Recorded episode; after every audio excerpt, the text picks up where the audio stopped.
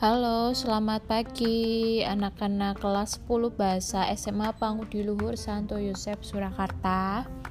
Terima kasih karena kalian sudah mau mengikuti pembelajaran daring kita sehingga kita bisa belajar bersama dengan lancar. Oke.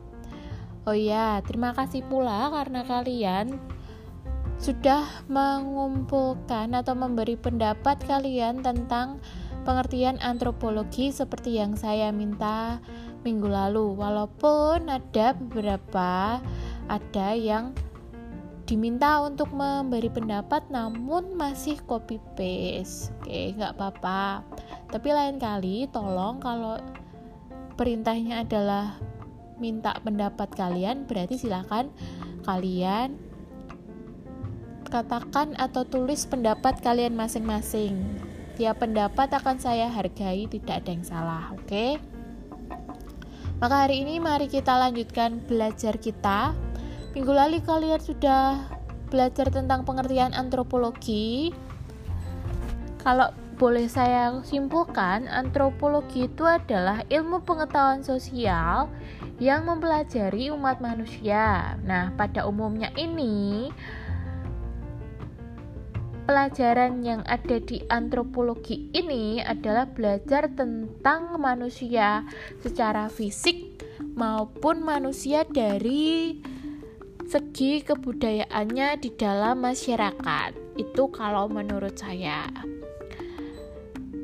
Yang jelas, antropologi itu memang belajar tentang manusia secara keseluruhan.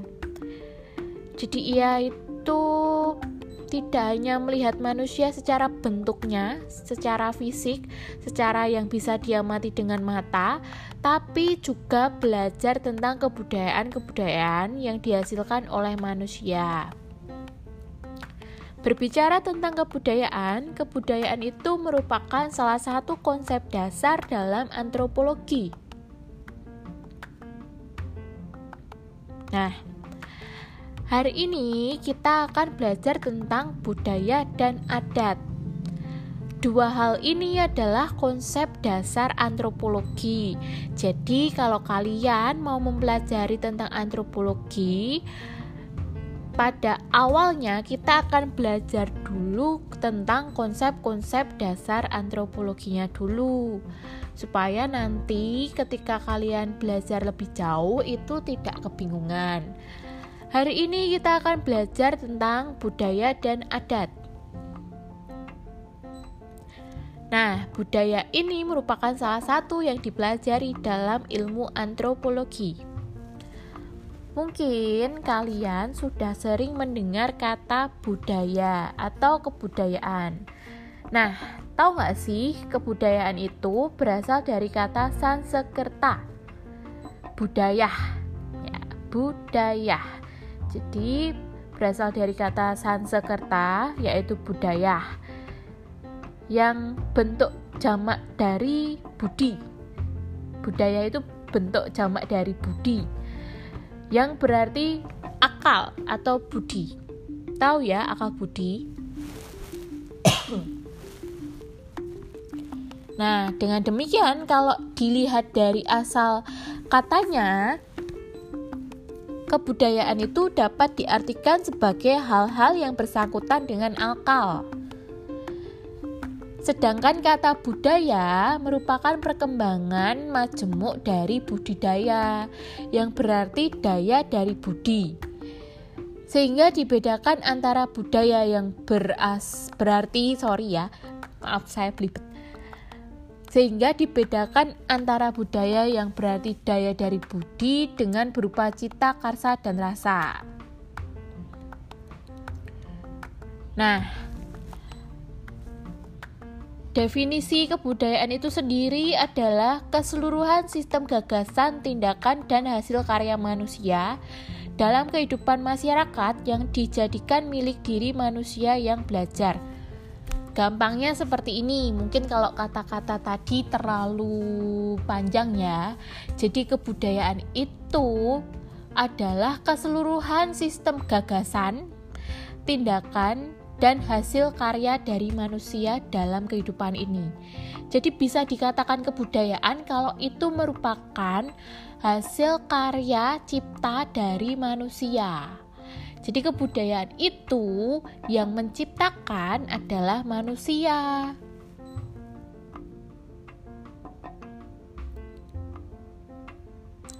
Nah, perlu juga kamu tahu ya, kalau kebudayaan atau budaya itu wujudnya itu ada tiga. Jadi budaya ini dibedakan jadi tiga menurut wujudnya atau dimensi wujudnya. Yang pertama adalah Wujud kebudayaan sebagai suatu kompleks dari ide, gagasan, nilai, norma, peraturan, dan sebagainya ini wujud yang pertama ini adalah bentuknya adalah ide, gagasan, nilai, norma. Contoh adalah uh, ada peraturan tidak tertulis tentang ketika kalian berjalan di depan orang tua, kalian agak menunduk atau bilang nyuwun sewu, permisi. Nah, itu adalah sebuah kebudayaan yang wujudnya adalah norma atau nilai atau aturan. Wujud kebudayaan yang pertama ini itu memang abstrak. Abstrak artinya itu tidak bisa disentuh Wujud kebudayaan yang pertama ini merupakan suatu ide, gagasan, nilai, norma, peraturan, dan sebagainya. Pokoknya, kalau uh, isinya itu adalah peraturan, gagasan, ide, itu adalah suatu kebudayaan yang kompleks atau bisa kamu singkat juga wujud kebudayaan yang pertama itulah itu adalah wujud kebudayaan berupa ide gitu tadi contohnya ada berjalan di depan orang tua agak menunduk kayak gitu kemudian uh, Undang-Undang 45 itu adalah contoh dari wujud budaya ini. Kemudian Pancasila itu adalah wujud dari kebudayaan yang pertama ini yang berupa ide. Pancasila, UUD 45 itu kan awalnya berasal dari ide, dari sebuah ide yang ada di dalam pikiran manusia, kemudian dikembangkan kayak gitu. Itu adalah sebuah kebudayaan. Yang kedua, wujud kebudayaan sebagai suatu kompleks aktivitas serta tindakan berpola manusia dalam masyarakat. Nah, Wujud yang kedua ini contohnya adalah tari-tarian daerah, kemudian uh, acara gotong royong, kemudian kerja bakti, kemudian uh, acara-acara yang ada di berbagai daerah seperti upacara-upacara adat dan lain-lain. Itu adalah wujud budaya berupa aktivitas. Nah, yang pertama tadi adalah wujud budaya dalam bentuk ide. Yang kedua ini adalah wujud budaya sebagai aktivitas gitu. Yang ketiga adalah wujud kebudayaan yang paling bisa kamu rasakan, paling bisa kamu lihat, paling bisa kamu sentuh, yaitu wujud kebudayaan sebagai benda-benda hasil karya manusia.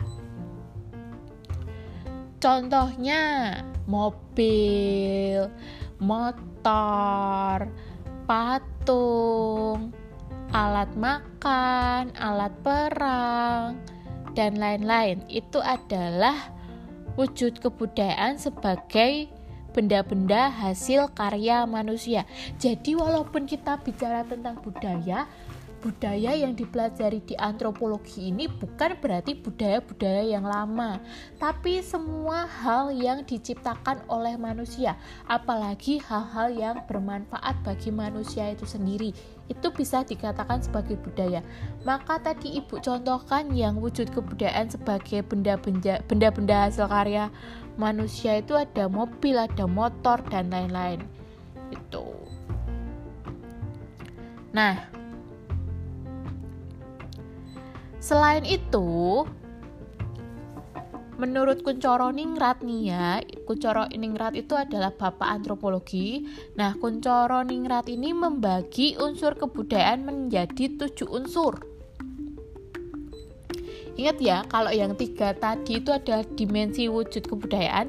Nah, sekarang Bapak Kuncoro Ningrat ini membagi kebudayaan menjadi tujuh unsur yang dapat disebut sebagai isi pokok dari tiap kebudayaan di dunia. Nah, tujuh unsur itu ada apa saja?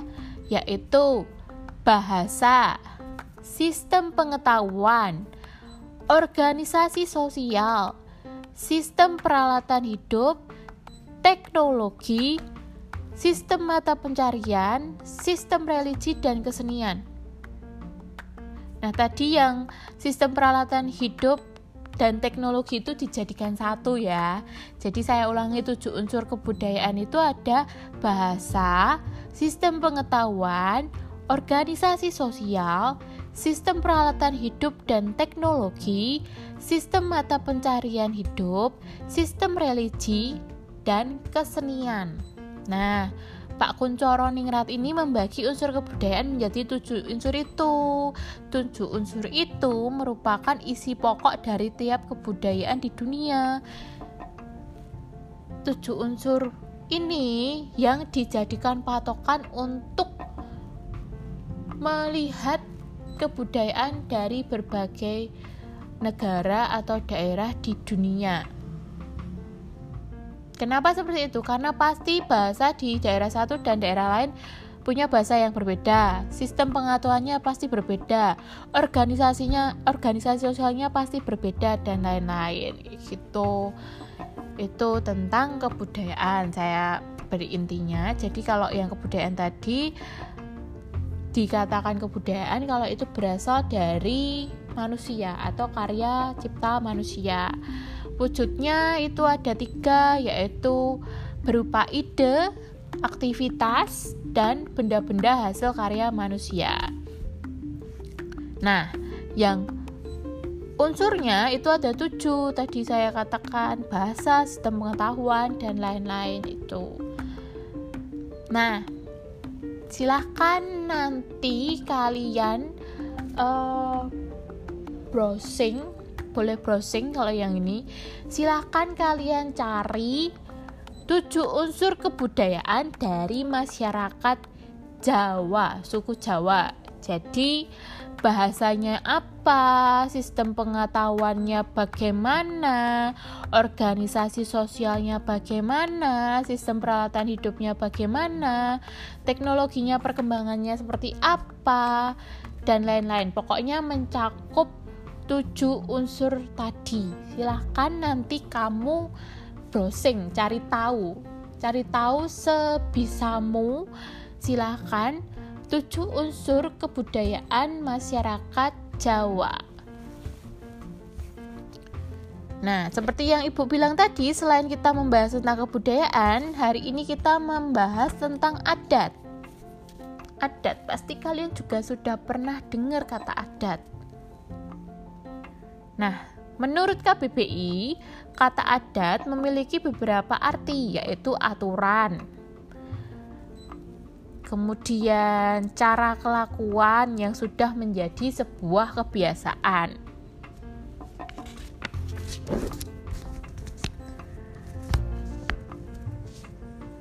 Nah, adat ini merupakan suatu gagasan kebudayaan yang mengandung nilai kebudayaan, norma, kebiasaan, serta hukum yang sudah lazim dilakukan oleh suatu daerah.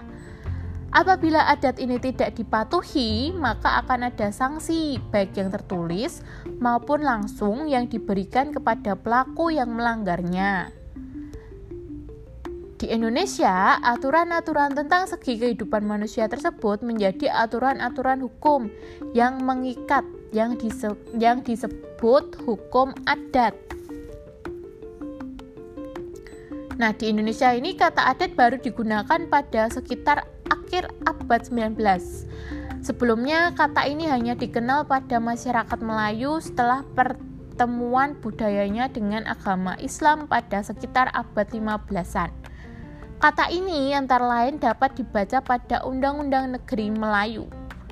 Dari 19 daerah lingkungan hukum di Indonesia, sistem hukum adat dibagi menjadi tiga kelompok.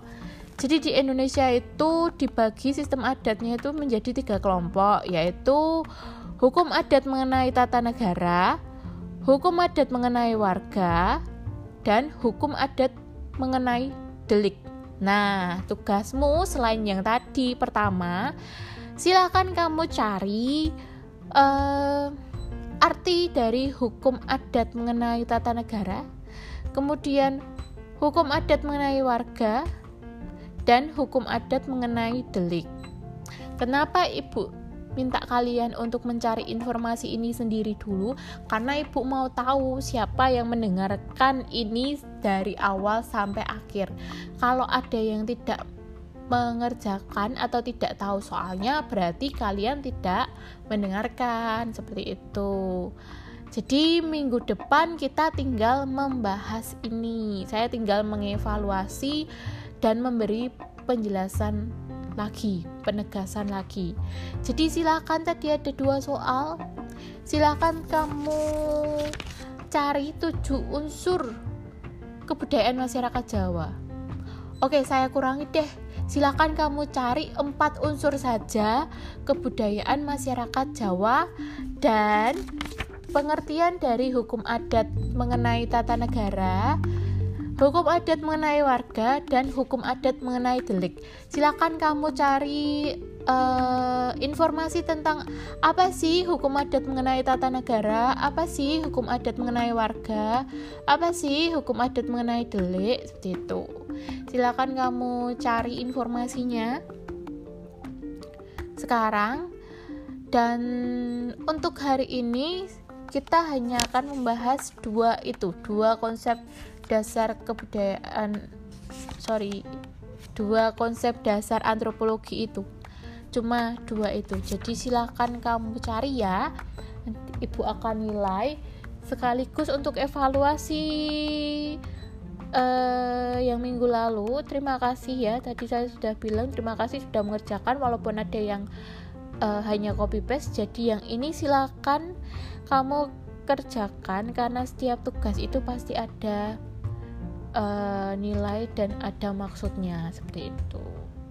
Kalau ada yang mau ditanyakan nanti silakan ditanyakan. Saya sangat terbuka ketika kalian bertanya. Asal bertanyanya yang jelas dan yang sopan. Oke? Okay? Terima kasih sudah mendengarkan. Silahkan kamu kerjakan dan usahakan tidak terlambat. Terima kasih. Oh ya, jangan lupa tadi unsurnya itu saya hanya minta 4 tidak jadi 7 karena saya tambahi dengan pengertian hukum tadi, ya. Terima kasih perhatiannya. Dadah.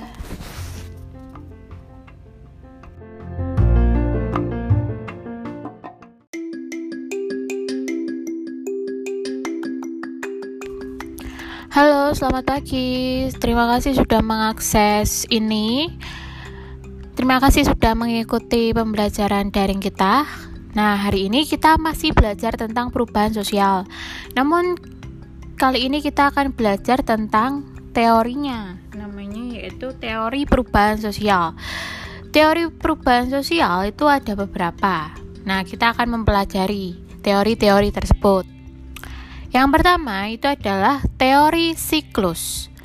Ya, teori siklus beranggapan bahwa perubahan sosial yang terjadi di masyarakat tidak direncanakan atau tidak diarahkan, tapi umumnya membentuk pola-pola yang berulang.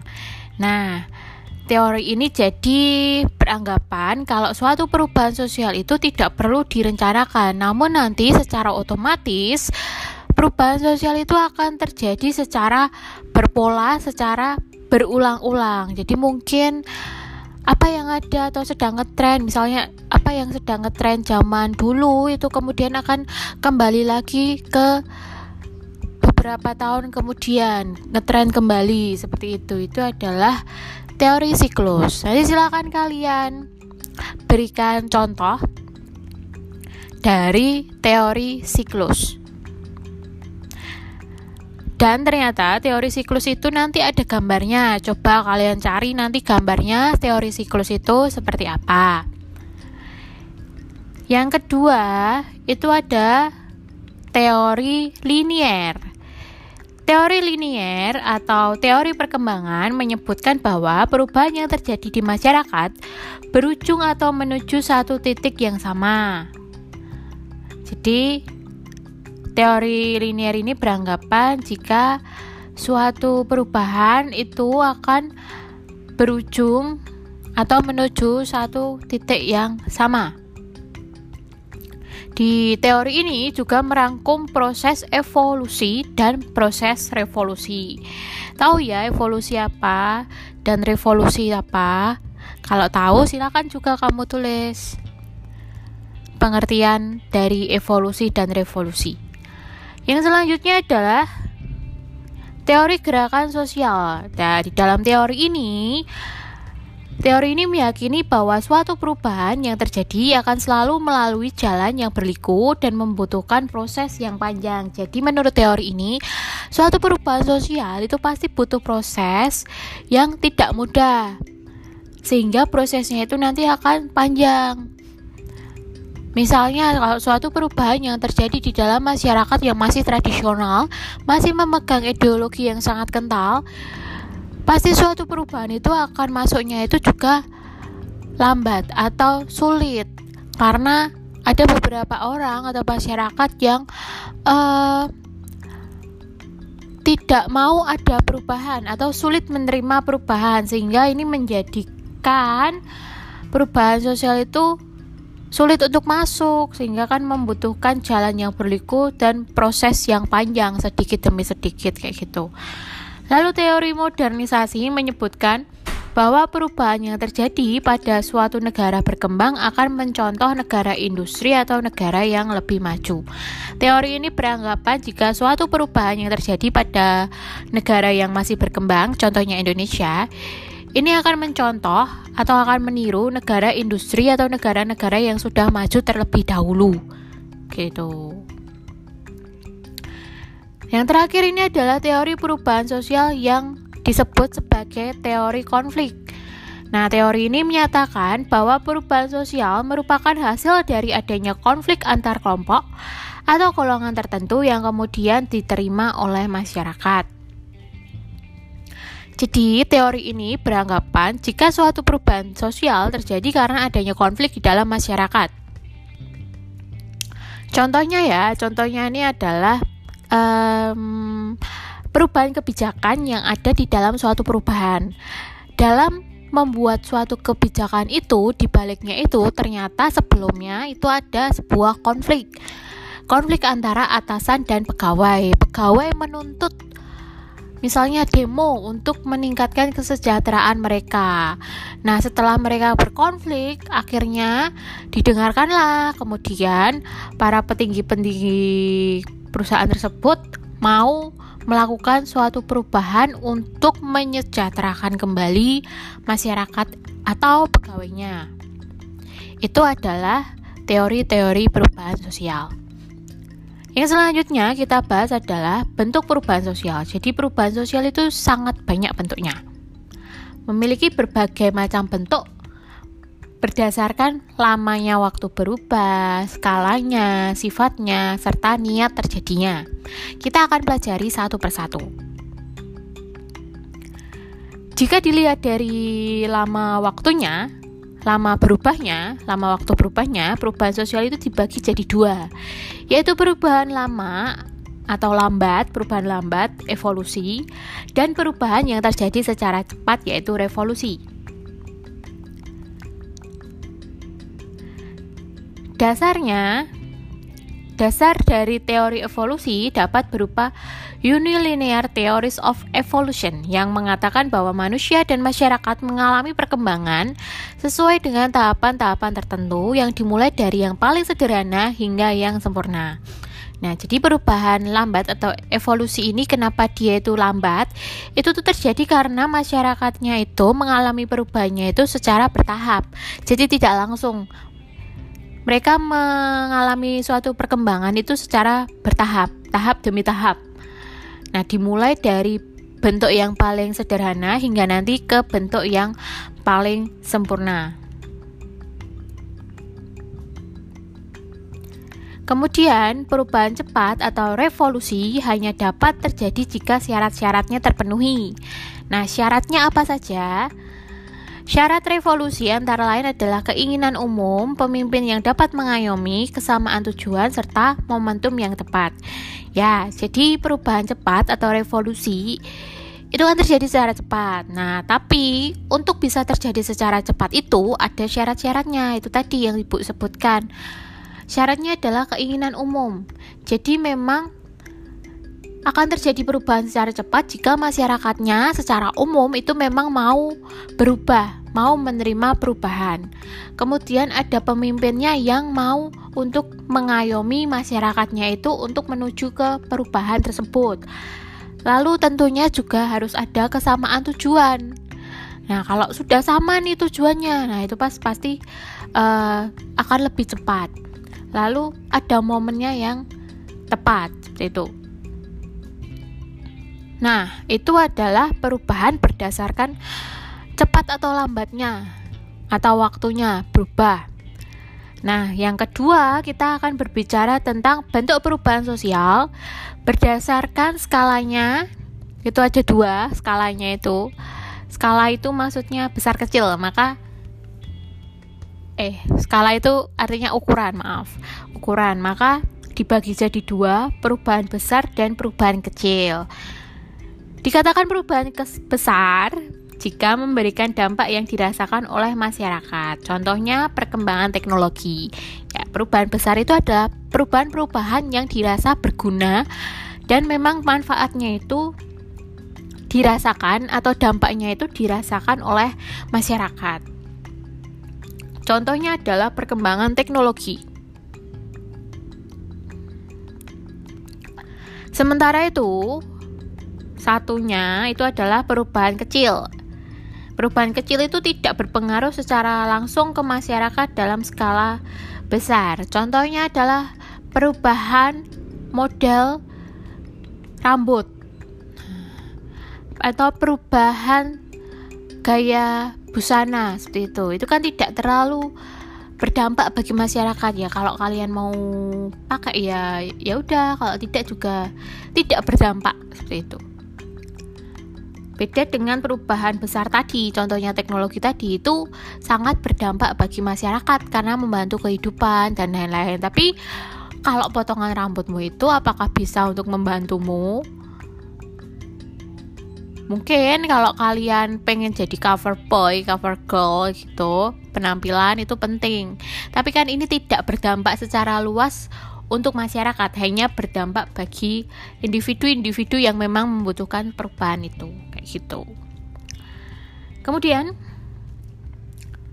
ada juga perubahan yang berdasarkan niatnya. Ada perubahan sosial yang dikehendaki dan ada perubahan sosial yang tidak dikehendaki. Perubahan sosial yang tidak dikendaki adalah perubahan sosial yang terjadi tapi masyarakatnya itu tidak merencanakannya terlebih dahulu. Jadi terjadi secara tiba-tiba. Biasanya itu terjadi karena adanya bencana alam. Kan tidak ada yang mau mengalami bencana alam. Nah, ini adalah perubahan yang tidak dikendaki. Tentunya kalau setelah terjadi bencana alam, contohnya tsunami di Aceh dulu, itu pas pasti perubahan akan terjadi di dalam masyarakat Aceh tersebut akan terjadi perubahan yang tidak direncanakan. Siapa sih yang merencanakan bencana alam kan tidak ada, hanya Tuhan yang merencanakan ya. Maka itu dinamakan dengan perubahan yang tidak dikendaki. Biasanya perubahan yang tidak dikendaki ini seringnya itu adalah perubahan-perubahan yang memang tidak diinginkan oleh masyarakat. Lalu perubahan yang dikehendaki atau direncanakan. Ini tentunya adalah perubahan yang memang sudah direncanakan jauh-jauh oleh masyarakat. Contohnya adalah transmigrasi, urbanisasi, itu yang menyebabkan perubahan sosial yang dikehendaki atau direncanakan.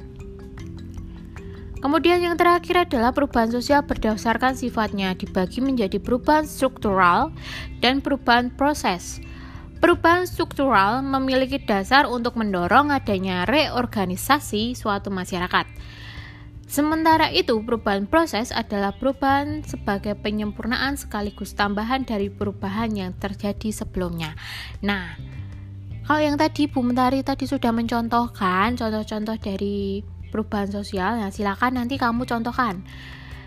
Contohkan bentuk perubahan proses dan contoh bentuk perubahan struktural. Nah, seperti itu itu adalah teori dan macam-macam perubahan sosial.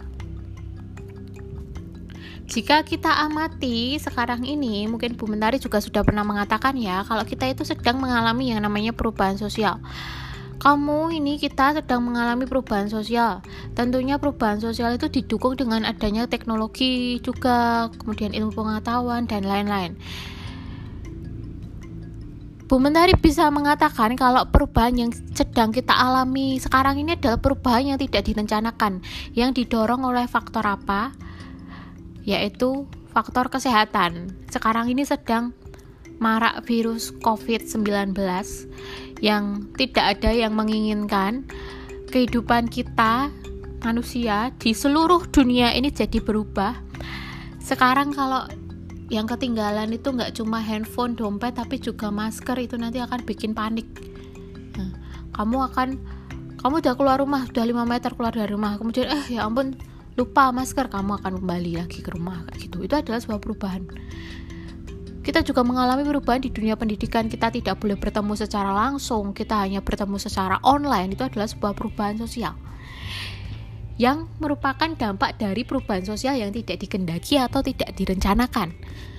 Mungkin kamu kan dulu tahun baru main pesta itu berpikir kalau 2020 wah tahunnya bagus wah ini adalah tahunku dan lain-lain wah ini aku kelas 12 aku akan merencanakan kuliah di sini di sini di sana ini aku akan uh, mengadakan teater abah dan lain-lain ternyata ada uh, musibah ini ada pandemik seperti ini itu semua harus dibatalkan. Bayangan-bayangan yang sudah kamu uh, rencanakan itu harus dirubah.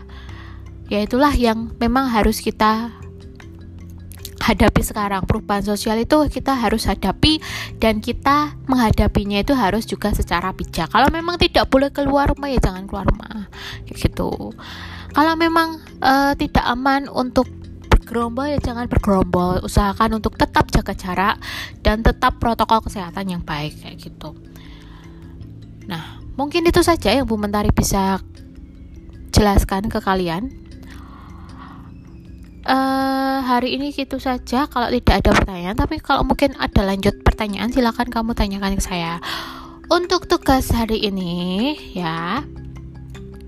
Selain kalian menjawab pertanyaan-pertanyaan yang sudah Ibu uh, katakan atau ucapkan tadi di beberapa di beberapa bagian tadi.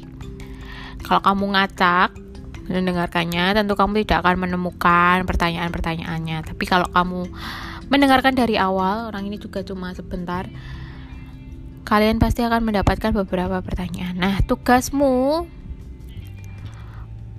untuk nilai pengganti ulangan karena Bumentari itu tidak mengadakan ulangan karena menurut Bumentari untuk apa kamu ulangan? Nanti juga paling kalian copy paste seperti itu kan? Mending Bumentari memberi tugas yang membentuk keterampilanmu yaitu silakan kalian membuat PowerPoint tapi powerpointnya itu yang menarik.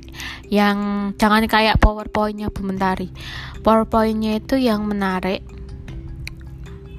Yang lucu-lucu yang imut-imut yang unyu-unyu gitu. Silahkan kamu uh, bikin powerpoint dengan materi yang hari ini ibu jelaskan.